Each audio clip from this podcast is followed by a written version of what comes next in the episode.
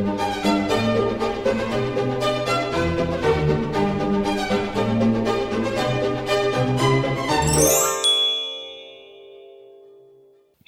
och välkomna till Kungligt! Med Jenny Alexandersson. Och Sara Eriksson. Vi fortsätter att spela in Kungligt på distans men är glada att vi ändå kan göra det i dessa tider. Ja men verkligen och det känns som att eh, nu kommer vintern tillbaka med dunder och brak, i alla fall här i Stockholmstrakten. Så att nu är det riktigt mysigt att sitta och titta ut och spela in eh, podd tycker jag. Jag har faktiskt tänt lite ljus. Tycker jag var härligt. Så här. Ah, I poddstudion jag har, hemma. Jag har ju sett bild på din poddstudio hemma. Så mysig och fin. Visst är den fin? Jag tycker Ja. faktiskt jag får till det bra. Verkligen. Ja. Men på tal om kontor, Kate och William, de har ju fa- faktiskt fått ett nytt kontor. Det ska vi prata om i det här avsnittet. Och vi ska också prata om att de har förlorat en väldigt viktig anställd. Och så kommer vi såklart ta upp veckans Harry och Meghan, där anställda till paret eventuellt kommer få vittna i den här omtalade rättsprocessen. Och Harry, han har ju även gett en ganska så märklig intervju. Ja, minst sagt. Det här kommer vi såklart ta upp i veckans podd. Och eh, apropå brittiska kungafamiljen så vet ju vi nu vem som faktiskt arbetar allra hårdast inom familjen. Och det kanske inte är den man tror. En liten dålis fast ändå inte. Och den här dålisen som vi kommer ta upp kommer ju faktiskt att flyttas ner i tronföljden bort från kron- kronan. Trots det här hårda arbetet. Lite Se spännande. där. Det har ju också kommit fram nya uppgifter gällande Dianas mamma och ett arv som förstördes med flit. Mm, det där är lite Det är märkligt. spännande. Och vi har även fått nya avslöjanden om Chris, prinsessan Madeleines mans eh, affärer som har framkommit här under veckan. Och frågan är ju, det är faktiskt en lyssnarfråga som vi också kommer att svara på. Kommer paret någonsin att flytta till Sverige igen? Mm, spännande. Vi har mycket att eh, klara av helt enkelt. Men vi kan väl börja då med den här kontorsfrågan. Eh, Ja. William och Kate, de har som sagt fått ett nytt kontor av drottning Elizabeth. För under den pågående pandemin och tills vidare så får paret nu husera på drottningens älskade Sandringham i Norfolk. Och Storbritannien har ju haft hårda restriktioner och William och Kate och deras tre barn, de är ju sedan en tid tillbaka bosatta på Anmer Hall och det ligger ju jättenära Sandringham. Så det passar ju bra, tänker jag. Det passar ju bra och vi vet ju att eh, drottning Elizabeth och prins Philip för närvarande huserar på Windsor Castle. Eh, annars är ju Sandringham, Sandringham lite av drottningens favoritslott kan man säga. Och vanligtvis så brukar ju hon faktiskt bo där ända från jul eh, och en bit in på det nya året. Men nu huserar hon som sagt på Windsor Castle istället. Så det passar ju bra att de kan låna det här istället. Verkligen. Men det har ju också hänt någonting tråkigt i eh, William och Kates eh, hushåll, inte hushåll, men i deras, eh, ehm, vad säger man? I deras... Stab, eh, kanske? Stab!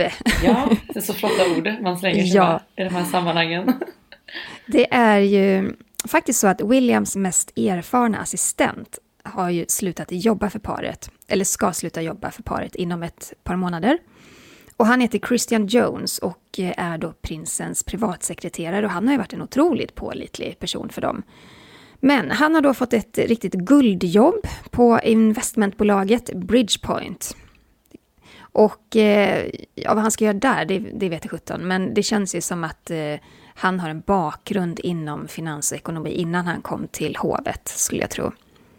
Och eh, Christian Jones, han tog ju över det här jobbet som privatsekreterare förra året när Simon Case slutade. Och han var ju också en väldigt så här betrodd och lojal medarbetare. Och han gick vidare och blev kabinettssekreterare till premiärminister Boris Johnson.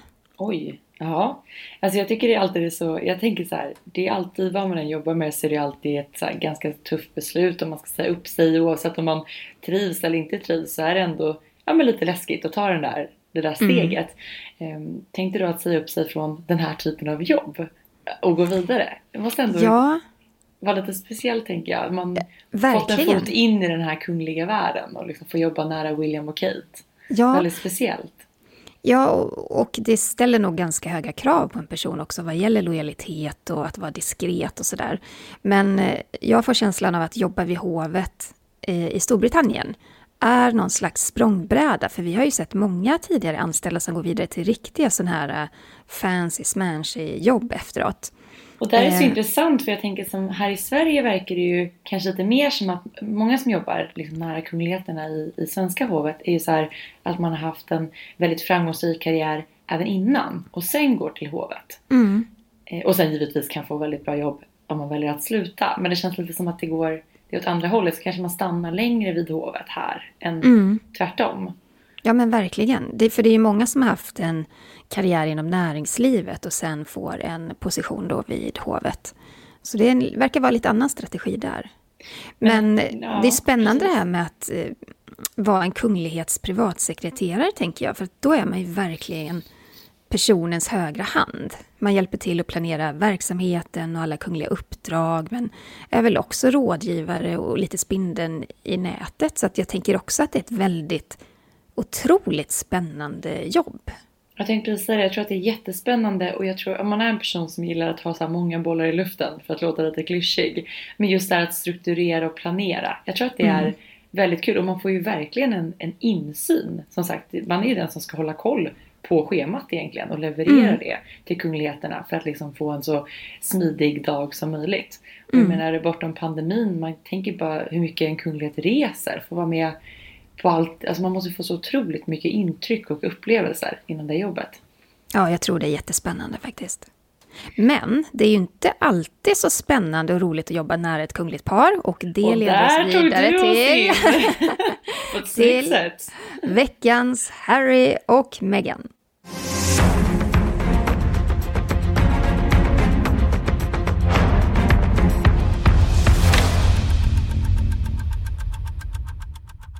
Nej, det är ju inte så roligt att jobba åt en kunglighet ifall att det då riskerar att man tvingas vittna inför domstol. För det är ju faktiskt vad som precis händer i detta nu. Prins Harry och Meghans rättegång mot Associated Newspaper med Daily Mail och Mail on Sunday i spetsen pågår ju just nu. Vi pratade om det senast i förra veckans avsnitt. Eh, man håller ju på och förbereder då förhandlingar inför rättegången eh, som nu även då flyttats fram till oktober i höst. Och eh, här blir helt enkelt personer vid hovet nu indragna i processen, eller hur är ni? Ja, för att eh, Associated Newspaper, de hävdar ju att det här privata brevet som Meghan har skickat till sin pappa inför bröllopet och som Thomas Markle sedan lät de två tidningarna publicera, inte alls var särskilt privat. Och de säger att Meghan hela tiden hade i åtanke att det skulle hamna i pressen. Och då vill Associated Newspaper att fyra av Meghan och Harrys närmaste medarbetare ska vittna i rättegången för att bevisa att de gav Meghan råd och skrivtips när hon då eh, författade det här brevet. Och det, är så, det är lite som en såpopera där, men eh, advokaterna kallar då de här fyra medarbetarna för The Palace Four, alltså Oj. palatsets fyra. och vi, kan, vi kan berätta vilka de här fyra är. Det är då Jason Knauf, han jobbade tidigare som pressekreterare, och Christian Jones, som vi pratade om tidigare, Eh, han var vice pressekreterare för paret, men han jobbar ju då även för, för William och Kate som vi, alltså vi sa han som precis ska sluta nu? Ja, precis. Mm. Och de andra två är Samantha Cohen, tidigare privatsekreterare, och Sarah Latham, tidigare informationschef hos paret. Och det som då händer nu det är ju att Associated Newspapers advokater, de menar ju att de här fyra då även ska kunna ge en klarhet i om Meghan och Harry bistod den här författaren som vi så ofta återkommer till, Omid Scooby och hans medförfattare. De skriver den här boken Finding Freedom som blev så himla i ropet under sensommaren. Eh, en biografi om Harry och Meghan. Eh, och alltså, man vill då få insikt i om, alltså, om paret har deltagit i det här arbetet. Eh, för i så fall så faller ju hela konceptet med Meghans stämning av eh, Associated Newspaper. Eftersom delar av det här brevet även finns med i Scoobys bok. Och då i sådana fall kanske eventuellt frivilligt från Megans sida. Så mm. att man vill väl då i kombination med de här fyra stycken från Palace 4 och författaren få fram information hur delaktig Meghan har varit. Ja. Och det här är ju superspännande för är det så att hon har varit det, om det skulle framkomma, då har vi en helt ny spelplan ja då faller hela, hela saken. För att har hon då gett brevet till Omid Scobie och han har fått publicera det, då kan hon ju inte stämma ett annat medie och säga att de har tagit brevet eh, och brutit mot lagen. Alltså, nej, nej. det går inte. Och där kanske man ska ge en, en update om den här Omid Scooby och Finding Freedom. Eh, anledningen till att det har blivit en så stor grej är ju att hans bok är jättedetaljerad om varför mm. Harry och Meghan valt att lämna kungahuset. Men Harry och Meghans tidigare presskontakt, eller vad ska säga, pressansvariga har ju gått ut och sagt att de har haft noll, paret har haft noll med det här att göra. Mm. Eh, men boken avslöjar och indikerar ju kanske på att paret ändå haft och det är ju väldigt så stryka medhårsbok måste man ju säga. Oh ja. Och de här Palace 4, de har ju faktiskt svarat via sina advokater till rätten att de här fyra tidigare medarbetarna, de är inte intresserade av att medverka under en rättegång. De önskar inte ta någons parti och de vill stå neutrala. Men de skriver också att det är klart att de kommer medverka om, om det krävs. Liksom. man kan ju inte heller, man kan inte heller vägra delta i en rättegång om man blir kallad. Men eh, Frågan det är spännande. Frågan är vad som kan hända. Och liksom, mm. hur, hur ställer sig de här hovanställda till det här? Är det liksom en en mardrömssituation för dem att bli indragna i den här typen av Ja, av för sjutton, det, det är klart att det är en mardrömssituation, det tänker jag. De sitter ju, de, de har liksom på något vis eh, eh, teoretiskt i alla fall svurit lojalitet mot det här kungliga paret som de har jobbat för i så många år. Och nu ska de sitta och vittna, de kanske måste delge detaljer som, är, som talar emot det här mm. paret. Mm. Det är ju verkligen en mardröm, det tänker jag. Men, Men frågan är om de då helt enkelt, med tanke som du säger, att, att de är väldigt lojala emot de kungliga såklart. Det är en stor mm. del av deras arbetsuppgift faktiskt att vara det. Om de då ändå kanske väljer att, att inte delta, tänker jag att det är enklast för dem. Men det kan de inte välja, alltså blir de, de kallade? Nej. De kommer behöva gå dit då. Frågan ja. är liksom vad de, ja, om vi får se. Svårt att se. Det här är jättespännande att följa. Ja, och sen, sen är det också lite speciellt för Megans advokater har ansökt om så kallad summary judgment. Och det vill säga att de vill att delar av den här saken ska lösas som en slags juridisk förhandling utan rättegång och utan vittnen. Hmm.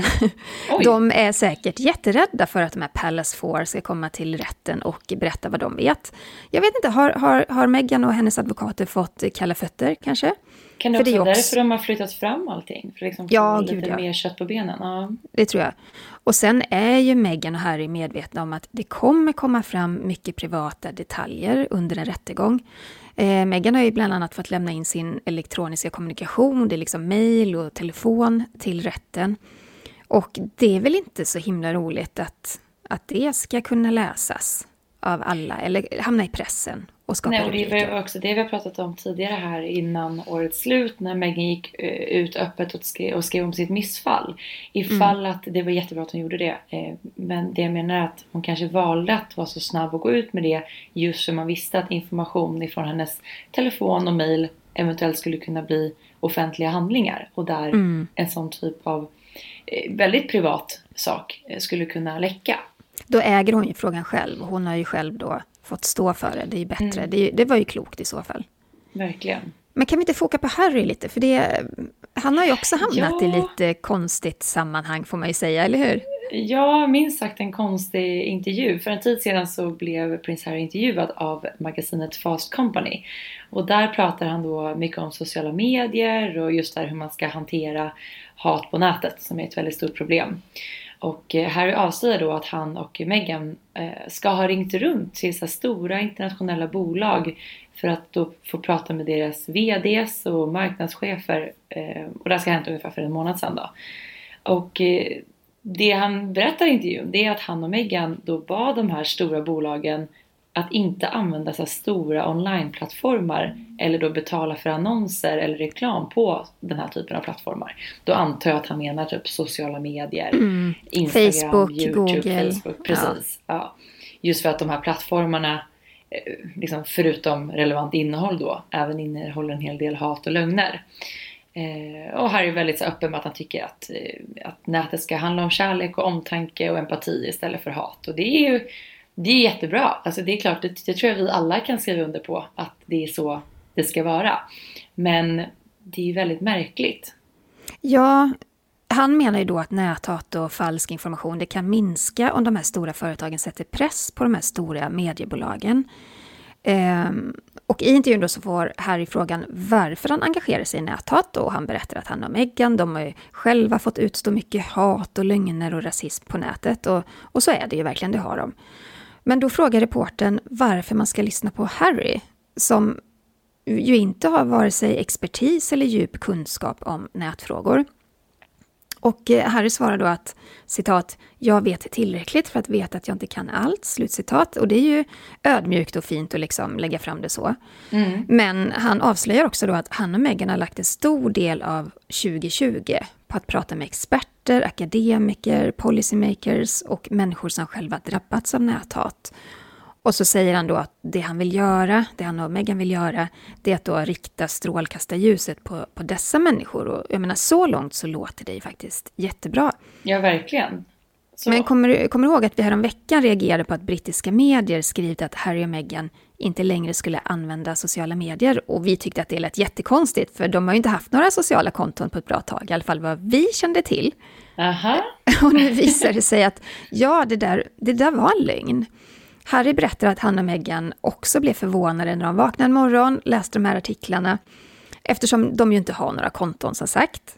Eh, så visst, i den här intervjun då, då fick ju Harry verkligen möjlighet att dementera den saken i alla fall. Ja men så här, ja, alltså att, att engagera sig i näthat, det är ju populärt bland kungligheter. Vi har ju framförallt sett det här i Sverige. Prins Carl Philip och prinsessan Sofia, de har blivit väldigt utsatta just för näthat. Eh, men just det här att ringa runt till så stora bolag för att försöka påverka deras annonsbudgetar och val av plattformar. Är det, är det särskilt smart av dem? Just återigen, vi landar ju nästan alltid i den här frågan. Var det inte paret som ville hålla sig lite mer low key och inte få så mycket uppmärksamhet? Är det här ett smart drag? Jag tycker att det låter som lobbyarbete och det är jag inte alls säker på är en smart taktik i alla fall om man är kunglig. Ehm, det är väldigt i gråzonen. Men att engagera sig i näthat, det behöver i sig inte handla om politik, såvida man inte då vill påverka lagar och sånt. Eh, Filip Carl Philip och Sofia, de har ju gett ut en bok, de har startat en egen sajt och så vidare. Eh, jag har svårt att tänka mig att de skulle ägna veckor åt att ringa runt till stora bolag och be dem hålla inne med annonspengar för att då påverka de här onlineföretagen ja, grå, gråzon säger jag verkligen. Ja, och jag undrar också hur företagen i sig ställer sig till detta. Eh, jag menar att den då ska sägas fortfarande kunglighet ringer runt liksom för att försöka styra deras annonsering. Eh, och sen samtidigt då som paret själva gör så stora monsterbilar mm. med kanske ännu större bolag som säkert emellanåt annonserar i liknande forum. Eh, alltså återigen så bara blinkar ju de här dubbla signalerna som är väldigt svåra att ja. greppa. Ja men verkligen, jag tycker du har en jättebra poäng där. Verkligen det här med att de själva är ju i branschen. Det är ju eh, verkligen en bransch som också riktar sig, jag tänker som Netflix. Det är ju verkligen en, en streamingtjänst som riktar sig väldigt mycket till unga människor med många liksom, serier. Det släpps nästan serier varje vecka som liksom mm. är riktade till tonåringar och yngre personer. Mm. Eh, och det är klart att de marknadsför det i, i kanaler som där man når ungdomar. Jag tänker alla de här verkligen. sociala medierna och sånt där. Det är klart att inte de reglerar sin annonsering på grund av vad Harry och Meghan tycker. Men Sara, vad spännande. Tror du att eh, Harry och Meghan har ringt upp eh, chefen på Netflix ja, och bett honom hålla inne med annonspengar? Ja, ja, men alltså om de nu skulle få ringa runt så varför inte? Jag menar, det är ju liksom ändå de här riktiga musklerna där de själva har valt ja, att börja jobba nu. Den, den vdn kan jag bara säga, hörni ni, ni får nästan en miljard av oss. Precis. Sätt er ner och var tysta. Lite så. Ja herregud, det blev mm. i alla mm. fall veckans Harry Meghan. Som vanligt lite ja. stormigt och eh, sådär. Eh, men vi ska hålla oss kvar lite vid brittiska kungligheter och en kunglighet som det inte stormar lika mycket kring utan någon som faktiskt jobbar väldigt hårt. Hon kanske är lite av en doldis för vissa men oerhört älskad av många. Prinsessan Anne barn till drottning Elizabeth är ju faktiskt den hårdast arbetande personen i brittiska kungafamiljen. Mm. Och det visar en undersökning som företaget Savoy Stewart har genomfört. Och prinsessan Anne hon ligger överst på listan när man räknar utförda kungliga uppdrag som antecknas i den kungliga kalendern. Och prinsessan utförde 148 uppdrag under 2020 Och då ska man ju också tänka på att hela kungafamiljen tvingades ju styra om sitt arbete på grund av corona. Så det är ändå väldigt mycket uppdrag hon har haft tycker jag. Ja, verkligen. Och på andra plats så hittar vi prins Charles med 146 uppdrag. Tätt följd av drottning Elizabeth med 136. Wow. Wow! och, men lite förvånande, på fjärde plats eh, prins Edward med 126 uppdrag. På femte plats prins William med 104. Och sen följer då hertiginnan Sophie, hon är då gift med prins Edward med 86 uppdrag. Och sen hertiginnan Camilla med 81 uppdrag. Och först på åttonde plats så ser vi hertiginnan Catherine med 79 uppdrag. Och sen följer då hertigen av Kent och, och sist prinsessan Alexandra. Hon är kusin till drottning Elizabeth, alltså dotter till prins George. Jaha det är, mm. alltså, det är varenda gång man får det så svart på vitt så tycker jag, oavsett om vi pratar om den brittiska kungafamiljen eller någon annan kungafamilj i Europa, så slås man faktiskt av att, att vara kunglig, det är liksom inte något så här prinsessan på ärten jobb där man sitter på, på hovet och äter tårta, eh, utan de jobbar mycket. Mm. Jag är mest imponerad av drottning Elisabeth. Hon fyller ju 95 i vår och hon orkar jobba så mycket och är så pigg och alert fortfarande faktiskt. Det är eh, eloge. Det är det faktiskt. Alltså hon är en sån som kommer jobba fram tills dagen hon trillar av pinn verkligen. Men jag är lite förvånad över att Kate inte ligger högre upp. För man har ju sett henne så otroligt mycket under pandemin, ofta tillsammans med, med William, men även själv också. Men det kan ju vara så, jag tänker att det kan bero på att William och Kate, de är så populära, att när de, vad de än gör, så får det enorm uppmärksamhet och syns väldigt mycket. Ja, Vad tror du? kontra kanske andra kungligheter då som kanske mer kanske jobbar lite mer i det dolda. Att mm. det inte blir lite lika så här, samma mediala bevakning kring eh, när de utför sina kungliga uppdrag. Det är kanske är därför man har den känslan lite grann. Mm. Eh, å andra sidan så håller jag med dig, alltså, framförallt nu det här året har ju den yngre generationen kungligheter verkligen fått tagit ett kliv framåt. Eh, när den äldre generationen behövt isolera sig då de är i riskgrupp och så vidare. Så att man har verkligen sett dem ännu mer i ja, 2020. Och vi kommer få se ännu mer av kungafamiljen, fast på film. För ja, nu, det är kul!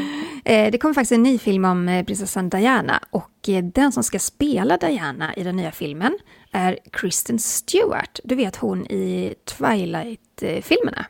Det var lite otippat ändå val mm. av skådis. Men nu när vi, du skickade ju till mig igår igen i första bilden. Eh, när hon är Diana. Och de är faktiskt ganska lika. Ja men verkligen. Och den här nya filmen den heter Spencer och den handlar om tre dagar i Dianas liv då hon inser att äktenskapet med Charles är över. Och så utspelar den sig under en helg, en julhelg på Sandringham. Och det är då en av Dianas sista jular med, med kungafamiljen. Men eh, att Kristen Stewart spelar rollen som Diana, det har mött en del kritik. Man Så menar att, ja, varför kunde man inte hitta en brittisk skådis till filmen? Eh, och Kristen säger själv att hon har jättesvårt med den här uh, brittiska accenten. Men som sagt, det är, who knows? Hon är jättelik på bilden i alla fall. Eh, så där har de ju prickat rätt. Det ska bli jättespännande att se. Men det här är också så att snacka om en utmaning med tanke på hur hundraprocentigt träffsäkert eh, Netflix har kastat Diana. Mm. Med både röst, eh, uttal, kroppsspråk. Jag tror ändå det kan bli lite tufft att efter att ha sett liksom, Emma Collins göra Diana i Netflix nu kliva in och försöka göra något liknande. Verkligen. Men det ska bli det... intressant att se, tycker jag. Verkligen. Mm. Vi har oss kvar. Mycket fokus på brittiska kungligheter den här veckan. Det blir lätt det. Mm. Eh, Sarah Tindall är ju dotter till prinsessan Anne och hon väntar nu sitt tredje barn. Och eh, trots att Sarah inte är en arbetande kunglighet så är ju hon, hon har ju en plats i den brittiska successionsordningen och så har ju även hennes döttrar det. Och så ser det ut ofta, att man har kvar sin plats i tronföljden fast man inte är arbetande kunglighet. Så ser det ut här även i Sverige trots att prins Carl Philip och prinsessa Madeleines barn inte längre utgör en del av det kungliga huset. Mm. Eh, och Sarahs mamma Anne då är som sagt en av de hårdast arbetade kungligheterna och ja, men lite av en nyckelmedlem i brittiska kungafamiljen. Och samtidigt så har vi ju babyboomen här, Anns brorsdotter, alltså Eugenie, dotter till prins eh, Andrew väntar ju barn. Och vi kan nog faktiskt räkna med en kunglig bebis vilken dag som helst. Men när det här barnet kommer att se världens ljus så kommer det oavsett kön att inta plats num nummer 11 i tronföljden.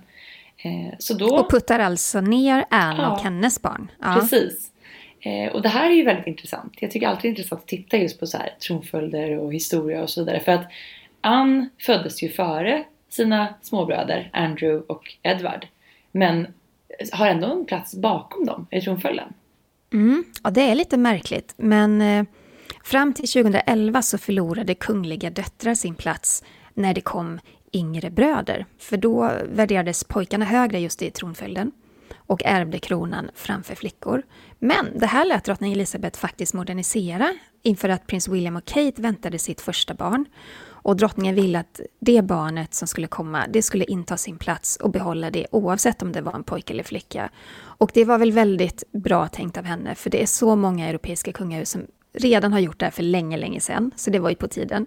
Och de var lite sist ut faktiskt, ska mm. sägas. Eh, men det är ändå, det känns som att är det några som ska vara lite sega med de där ändringarna så är det ju brittiska familjen, eller hur? De är lite mer konservativa. Ja. Men eh, det är ju så här att innan dess då, innan 2011, så bidrog de här ålderdomliga reglerna till att Andrew och Edward eh, deras ankomster puttade ner Anne i, trof, i tronföljden.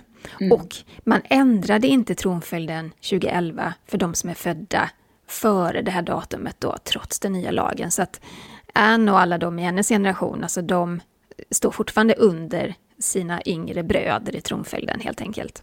Och nu även snart Eugenis barn som kommer mm. liksom att inta en plats närmare kronan än då Storbritanniens hårdast arbetande kunglighet. Det är lite märkligt. Ja, men visst. Ja. Och när prinsessan Eugenies och Jacks barn ser världens ljus, då kommer Anne att flyttas till plats nummer 15. Det är långt bort. Tänk dig då mm. hur frustrerande för Anne som är, jobbar så mycket för kronan och är väldigt upp, en väldigt uppskattad eh, medlem av kungafamiljen. Eh, att hon också är omkörd av prins Harry som är borta och lallar i LA. Det kan inte vara så kul, tänker jag. Nej. Alltså jag tror egentligen inte hon bryr sig om hur nära eh, tronen hon står. Men jag tror, vet du, om någon är irriterad på, på Harry och Meghan så tror jag faktiskt att prinsessan Anne är en av dem. Verkligen. Det känns som att hon skulle kunna tycka att de håller på med tjabbel alltså. Ja, och hon är väldigt rak och väldigt, lite hård ibland. Liksom. Det var hon som vägrade hälsa på Trump under eh, statsbesöket, eller hur? Just ja, det var det. Jag tycker mm. att liksom Ann är en väldigt eh, färgstark person. Jag gillar henne. Jag tycker hon att hon är en frisk fläck tycker jag. Hon är vass, hon är ärlig, hon är rak. Och tittar man på så dokumentärer från när hon var yngre, hon har alltid haft ganska mycket attityd. Jag gillar ju det. Mm. Ja men verkligen. Men du, vi måste prata om Eugenies barn och titlar. Hur är Just det med det. det där egentligen? Ja men Eugenies barn kommer ju troligtvis inte att, att erbjudas några kungliga höghetstitlar. Eh, även om man då intar en plats i tronföljden så betyder inte det att man har dessa titlar. Eh, Eugenie själv har ju sin titel eh, men är inte en fulltidsarbetande kunglighet. Och dessutom ska ju sägas att hon och systern kanske också fått mycket sina titlar. Alltså deras pappa prins Andrew har ju varit väldigt mån om att de mm. ändå ska ha den här jag ska säga, platsen. Och... Ja, gud ja. Han har ju kämpat för att de ska ha fler kungliga uppdrag, att de ska ha bostäder vid Kensington Palace. Alltså han har ju verkligen tryckt på där. Ja. Och sen jag ska säga att han själv ligger lite risigt till för tillfället. Så just ja. nu har han nog inte så mycket att säga till om. Nej. tror jag. Men sen finns det också den här anledningen kring titlarna att den gamla traditionen i brittiska kungafamiljen så ärvs ju kungliga titlar enbart på den manliga sidan. Och därför är ju Sarahs kusiner William och Harry, Beatrice och Eugenie, prins och eh, prinsesstitlar, det har de ju fått på grund av sina fäder. Att de är just, just män. Eh, och därför får inte Beatrice och Eugenies barn titlar för deras, eh, ja, det är då på mammornas sida helt enkelt. Men det är som sagt väldigt intressant att prata om brittiska tronföljden och vi kanske borde prata mer om den någon gång. Och faktiskt det faktum att så här, svenska kungafamiljen har ju också en plats i brittiska tronföljden. Eh, kungen har idag, innan Eugenies barn är fött, plats 283. Och där är ju faktiskt prins Carl Philip också, före kronprinsessan Victoria, följt av mm. prinsessan Madeleine. Och det beror ju precis som vi sa på att den här ändringen inte skedde förrän 2011. Så att Carl Philip då har en, en högre, eller närmre krona än vad Victoria har. Just det. Mm. Ja, vi ska gå in på Diana igen tycker jag. Ehm, det är ju mycket som händer kring henne. Det är filmer, det är jubileum och det, det är det ena med det andra. Ehm, just nu så går det ett program på Channel 5 i Storbritannien som heter Secrets of the Royal Palaces. Och eh, man kan faktiskt ta del av det även på YouTube om man är intresserad. Men det, det är liksom lite mer så här, vad ska man säga, snaskigt program. Mycket hemligheter, mycket liksom avslöjanden och, och sånt där, som kanske inte varit så känt. Eh, I ett av de senaste avsnitten så avslöjas Dianas mamma Frances att ha förstört en del av Dianas arv medvetet. Och det är ju något som Frances givetvis hoppades aldrig skulle avslöjas. Ja, vi har ju pratat också om det tidigare här i podden. Eh, att just Diana och hennes butler då, eh, Paul Burrell, stod varandra väldigt nära. Eh, och när Diana då tragiskt gick bort 1997 så fick liksom Paul det här ansvaret att sortera hennes ägodelar. Vilket måste ha varit fruktansvärt jobbigt. Ja, han, alltså de var ju också nära vänner, förutom att han jobbade för henne. Mm. Och i dokumentären så berättar Paul att Dianas mor då förstörde Dianas arv. Hon satt och rev sönder Dianas brev. Och det är något som Frances kan ju inte stå till svars för idag, för att hon, hon dog för 17 år sedan. Men i dokumentären så avslöjar Paul då att, att han kände sig tvingad att ta hem delar av Dianas saker till sig själv, just för att skydda det. Och på något sätt, jag kan väl liksom förstå Frances, alltså Dianas mamma, på ett sätt. Att hon inte ville att eftervärlden kanske skulle ta del av väldigt privata saker. Eller, men, men samtidigt så älskad och stor och populär och ikonisk som Diana var så är det ju också så fruktansvärt synd att, att saker har gått till spillo. Som, ja. som skulle kunna berätta någonting om, om henne. Precis, och det ska också sägas att det framkommer ganska väl i den här dokumentären att Dianas mamma var ju liksom i någon form av chocktillstånd när det här hände. Att hon satt liksom gråtandes i soffan och rev sönder de här breven. Mm. Eh, så det var inte så att hon gjorde det från, från bara intet utan hon, precis som säger, vi vet ju inte vad som stod i de här breven men vi vet också att Diana stundtals mådde väldigt psykiskt dåligt. Det kan ju ha varit saker som hon eh, mm. kände liksom i respekt för Diana behövde förstöras för att inte läckas ut och så vidare. Ja men verkligen. Ja. Vi ska gå över till Sverige tycker jag. Jag tycker vi ska prata lite om Chris. Det var länge sedan nu. Ja, vi pratar inte så ofta om honom. Förut men, så här var det liksom, inte kanske i podden, men mycket när vi gjort TV så har det varit ett ja. återkommande tema. Det var väl nästan veckans quiz ett tag, snarare än veckans Harry och Meghan. Ja, men Frågan är, vad jobbar egentligen Chris O'Neill med? Den frågan har ju vi fått så otroligt många gånger. Och han själv har ju pratat en liten del om sitt jobb i intervjuer. I Skavlan 2015 så sa han bland annat att han jobbar med betalningsprocesser och energi och såg det som två möjligheter som han försöker utveckla. Eh, innan han träffade prinsessan Madeleine och en tid efter de blivit ett par så var han ju anställd på hedgefondbolaget Noster Capital. Där var han analyschef, alltså han placerade andra människors pengar. Han sysslade med trading, som det heter. Men han lämnade bolaget 2013 och då startade han det egna bolaget Wilton Payments tillsammans med sin svåger John Dabo. Och då, då sa han också att de jobbade att ta fram betallösningar till stora företag. Ja, men sen då tidigare i veckan så fick vi reda på att det här bolaget har gått dåligt och det rapporterade Expressen då. Att de har gått med förlust i flera år och eh, eh bolaget dessutom är så litet att de inte ens behöver upprätta någon fullständig årsredovisning. Mm. Men Expressen berättar även då att Chris har flera bolag eh, och att alla då har ett säte i Palm Beach i Florida. Det är alltså närheten av där, där familjen numera är bosatt. Eh, och det är framförallt då två, två stycken bolag som genomfört väldigt stora förändringar den senaste tiden och det är väl de här uppgifterna då som Expressen har tagit del av. Eh, Wilton Partners LLC och Warwick Partners LLC. Och de ska då ha lagt ner eh, och liksom verksamheten har upphört. Mm. Men och att Chris då har kvar det här bolaget som du precis pratade om Jenny, eh, Wilton Payments. Ja, och så har de ett till som heter Belgravia Investments, berättar Expressen. Men där har då Chris lämnat framträdande roller i bolagen. Och när jag kollade upp Wilton Payments, då såg jag att förutom Chris och hans svåger John Dabo, så är det faktiskt även Chris barndomsvän Nader Panapour. Jag hoppas att jag säger hans efternamn rätt. Jag tror det är rätt. Men Nader Panapour, han är då engagerad i bolaget. Och han är gudfar till prinsessan Adrienne och står familjen väldigt nära. Han och hans familj de bor i bara några kvarter från prinsessa Madeleine och Chris i det här området Pinecrest i Miami. Och när Expressen då sökte representanter för de här bolagen för att ställa frågor så, eh, så ville advokaten då, som är någon slags kontaktperson, inte svara på de frågorna. Och inte heller Chris O'Neill. Eh, jag tror Expressen hade sökt honom också.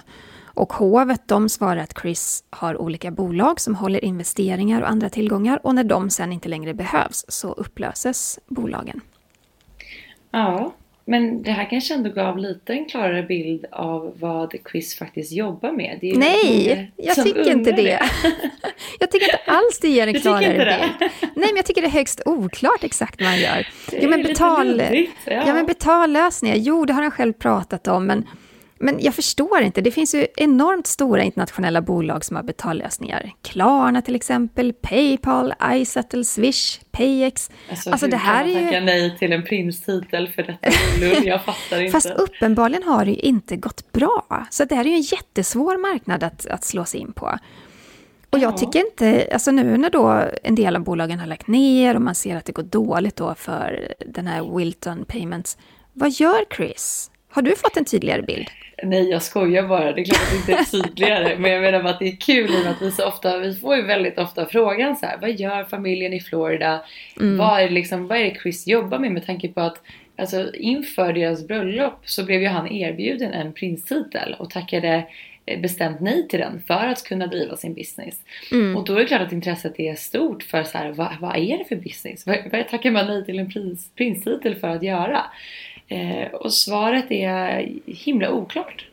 Jag tycker också det. Och kommer du ihåg, för alltså det här är några år sedan tillbaka nu, men eh, han satte ju också prinsessa Madeleine som, om det var så här vice vd, eller det var någon så här funktion i ett par av de här eh, företagen. Just det, det var och inte det, så bra. Nej, men det blev ett jäkla ramaskri och, eh, och hovet tvingades ju svara på, på jobbiga frågor. Det var ju inte hovets fel på något sätt, men de fick ju då stå till svars eh, inför journalister och sådär. Och eh, och det blev ju så att Chris fick ju plocka bort Madeleine helt och hållet och han försvarade sig med att nej, hon hade ingen aktiv del i de här företagen ändå.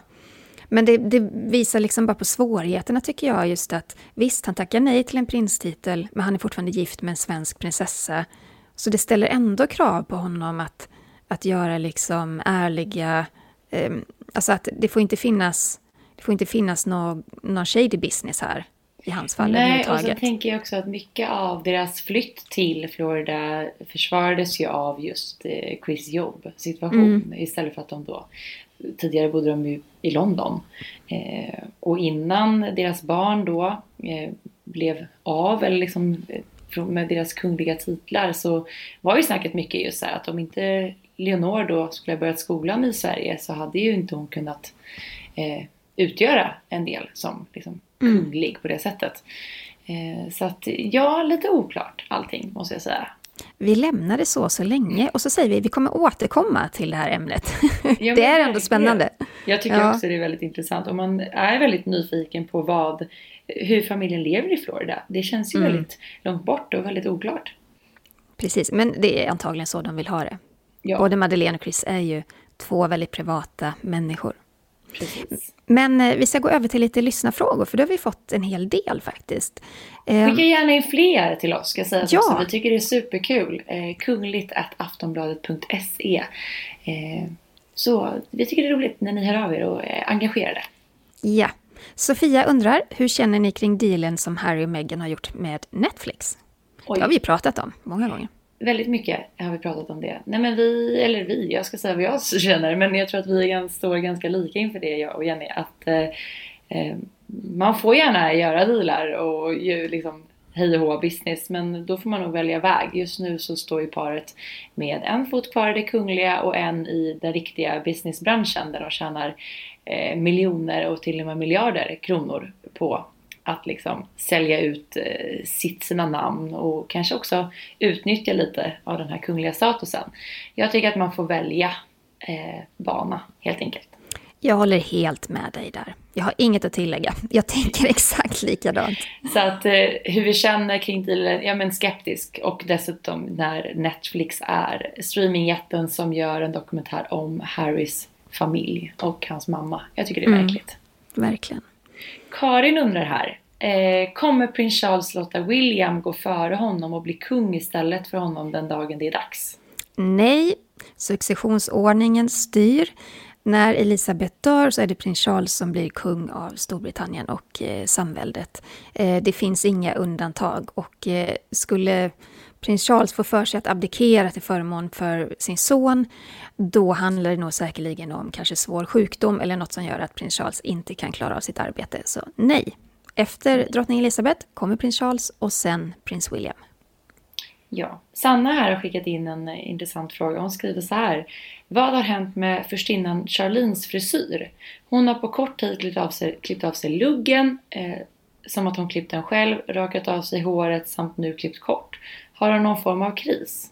Det är ju väldigt svårt för oss att svara på såklart. Ja, eh. men jag, jag tänkte, jag, när den här bilden kom, när man såg att hon hade rakat halva sidan av huvudet.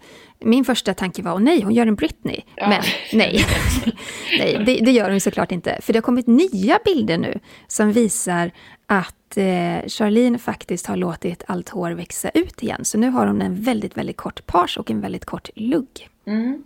Hon kanske liksom, jag själv har aldrig haft så långt hår som jag har just nu för att jag har inte vågat mig till frisören. Och man har ju varit lite sugen emellanåt på att ta till saxen.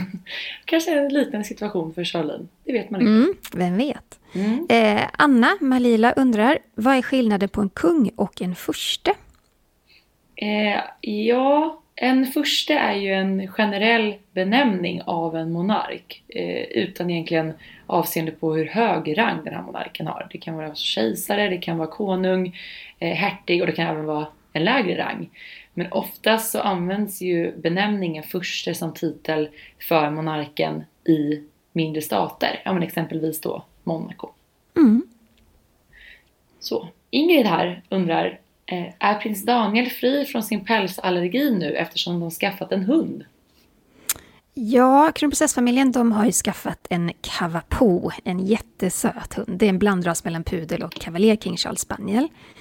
Eh, den här rasen ska inte fälla lika mycket, vilket gör att många då, som, som upplever pälsallergi kan då vistas lite närmare just den här rasen. Det kanske inte blir samma allvarliga reaktion helt enkelt. Men det är klart att jag tror inte prins Daniel blivit av med sin allergi, men, men det här har säkert, den här kavapon har säkert gjort att han kanske kan stå ut med mildare symptom eller inga symptom alls. Får vi hoppas ja. i alla fall. Väldigt fin eh, Ja, jättesöt är den. Ja. Här kommer en fråga från eh, Chris, Christopher. Christopher. Förlåt Christopher. Christopher. ja, precis.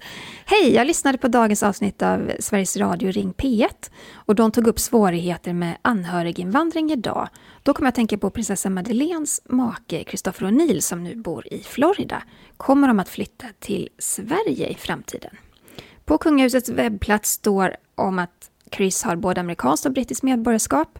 Jag har inte heller hittat något som tyder på att han blivit svensk medborgare. Och nu när Storbritannien har lämnat EU så är han inte längre EU-medborgare och omfattas inte längre av fri rörlighet. Ja, kommer han kunna flytta till Sverige? Fråga ett är ju om vi tror att familjen kommer bosätta sig i Sverige överhuvudtaget. Tror vi det? Eh, jag har faktiskt väldigt svårt att se det. Det känns som att eh, de trivs bäst när de får leva och verka eh, en bit ifrån Sverige. Eh, helst då så långt bort som USA. London verkar inte vara tillräckligt mm. långt borta. Eh, jag har liksom svårt att se att Madeleine kommer att hitta en, en plats och en roll där hon trivs att bo i Sverige. Eh, det känns som hon är väldigt tydlig med det där. På något sätt. Mm. Vad tror du Jenny? Eh, jag tror precis som du. Jag tror inte vi kommer se den här familjen i Sverige på, på många år. Jag tror att de trivs bra, där de kan vara lite mer anonyma och eh, ja, de, jag tror att de lever ett ganska gott liv i, i USA, i Florida. Och eh, barnen går i skola där, så det är också svårt att rycka upp dem mitt under skolgång ja. och förskola och sådär. Men fråga, fråga två, oh, ja, säg det. Men just det här om Chris kommer, om man nu vill bo i Sverige, kommer han kunna göra det då när han inte är EU-medborgare som frågan lyder? Men jag menar, han är ju gift med prinsessa Madeleine som är svensk medborgare. Barnen är ju det. Ja, alltså det är klart han kommer kunna. Enligt Skatteverkets hemsida så kan en person få uppehållsrätt i Sverige om denna följer med eller flyttar till en familjemedlem som redan har uppehållsrätt som medborgare. Um, och jag, jag har faktiskt en eh, svåger och svägerska som flyttade hem från USA för en tid sedan. Där, där eh, mannen är svensk medborgare och kvinnan är amerikansk, eller faktiskt kanadensisk medborgare också. Det var inga problem kan jag säga. Det gick jättefint. Så att är det så att Chris vill flytta hem, det, det är inga problem. Om vi säger så här, det är inte där skon klämmer gällande att de inte Nej. väljer att flytta hit. Nej, precis. Ja men som sagt, det är jättehärligt när ni skickar in lyssnarfrågor till oss. Fortsätt gärna med det och glöm inte att följa oss på sociala medier. Var hittar man dig Jenny? Jag finns på Instagram, kungligt med Jenny. Och du då Sara? Röjlistan.se. Tusen tack för att ni har lyssnat på veckans avsnitt av Kungligt än en gång. Vi hörs nästa vecka. Hej då! Hej då!